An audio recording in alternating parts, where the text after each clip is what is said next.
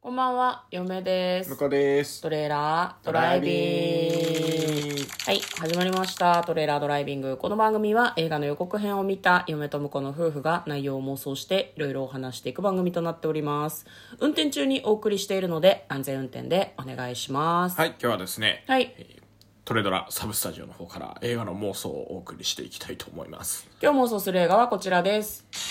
クルーガー絶滅危惧種2022年4月8日公開102分の映画です。2021年ケニアとアメリカ合作の作品となっております。ケニア。なるほどこれ多分ケニアがロケ地なんでしょうねそうだねうんまずは予告編の方を復習してそこから内容を妄想していきたいと思います舞台はケニアアンボセリ国立公園、まあ、あの見渡す限りサファリが広がっているんですね、そこにセスナに乗ったある家族がやってくるんですね奥さんが「私子供たちあなた大冒険の始まりね」というふうに言いながら、まあ、車を運転しています結構お子さん大きいよね高校生とか大学生とかぐらいかね10代後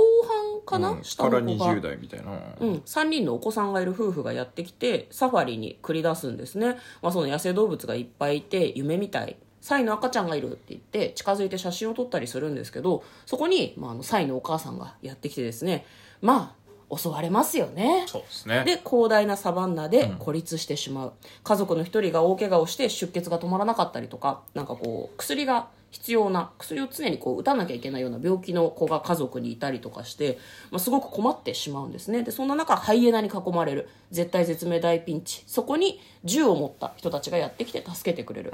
で私たちはもうあの戻りたいから助けを呼んでくれって言うんだけど実はその人たちは密猟者だったんですなるほねど。でもその家族は密猟者と野生動物たち両方から襲われる追われる身となりました絶対絶命サバイバルアクションクルーガー絶滅危惧種という作品でございますでは内容を妄想していきましょうトレーラードライビングはい。地獄のサファリツアー開幕ね。 あの行っちゃいけない場所がもう一個増えたなと思って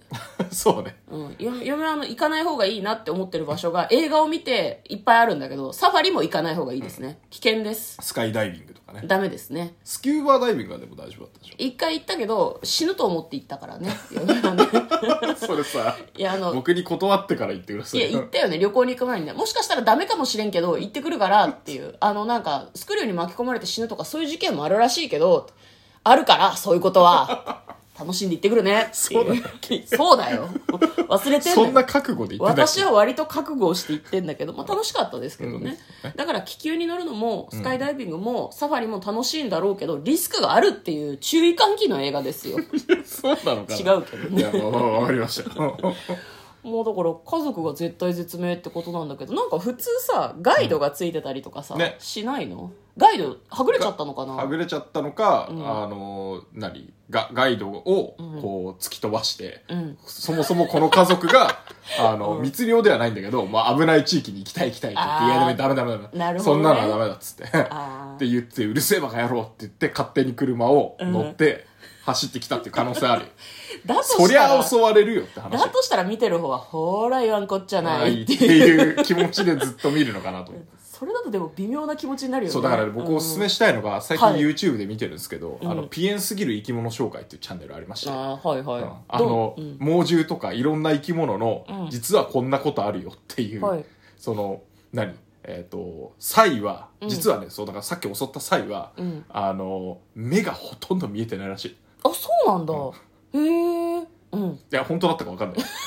でもめちゃくちゃサイ引かれてるらしい車にあそうなんだそうだ耳とかで判別してあーなるほどねであの、それで追っかけちゃうんだってだから車も、聴覚が優位なんだな そういう意味で、であの車によく分かんないけど突進してくるんだって、うんうんうんでそれであのダンプとかにバーンって引かれてめちゃくちゃ最死んでるんだって、へえ気の毒そうにねみたいな、うんこのちょっとなんかこうすこいつすげえんだよっていう最初にお話ししてその後残念なところがあるんで実はっていう紹介をしてくれるば、チャンネルがありましてそれを全部見てから行くことをお勧めする きっとそうすればハイエナも怖くない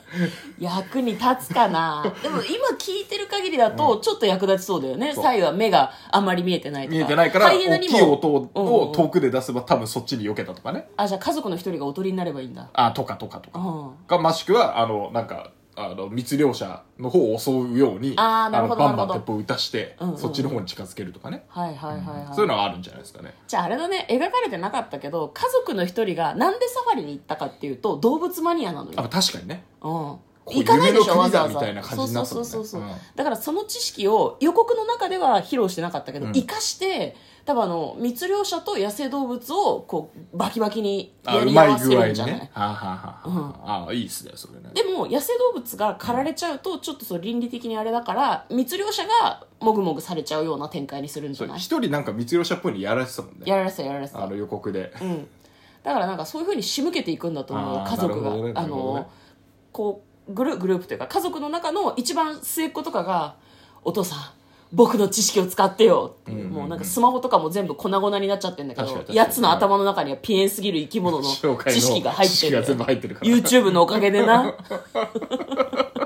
まあその YouTube のその番組ではないかもしれないけどなんかすごい知識があそうねるナショジオとかねそうそうそうそうそうそうそういうのあるからねまあ、意外と家族全員そういう知識あるとかでも面白いかもしれないけどはいはいはいまねあ確かに確かにうんでもなんか仕事忙しかったりとかお金がなかったりで今まで来れてなかったんだけど、こっから先は思う存分生物の生のエナジー感じるみたいな感じで来てたと、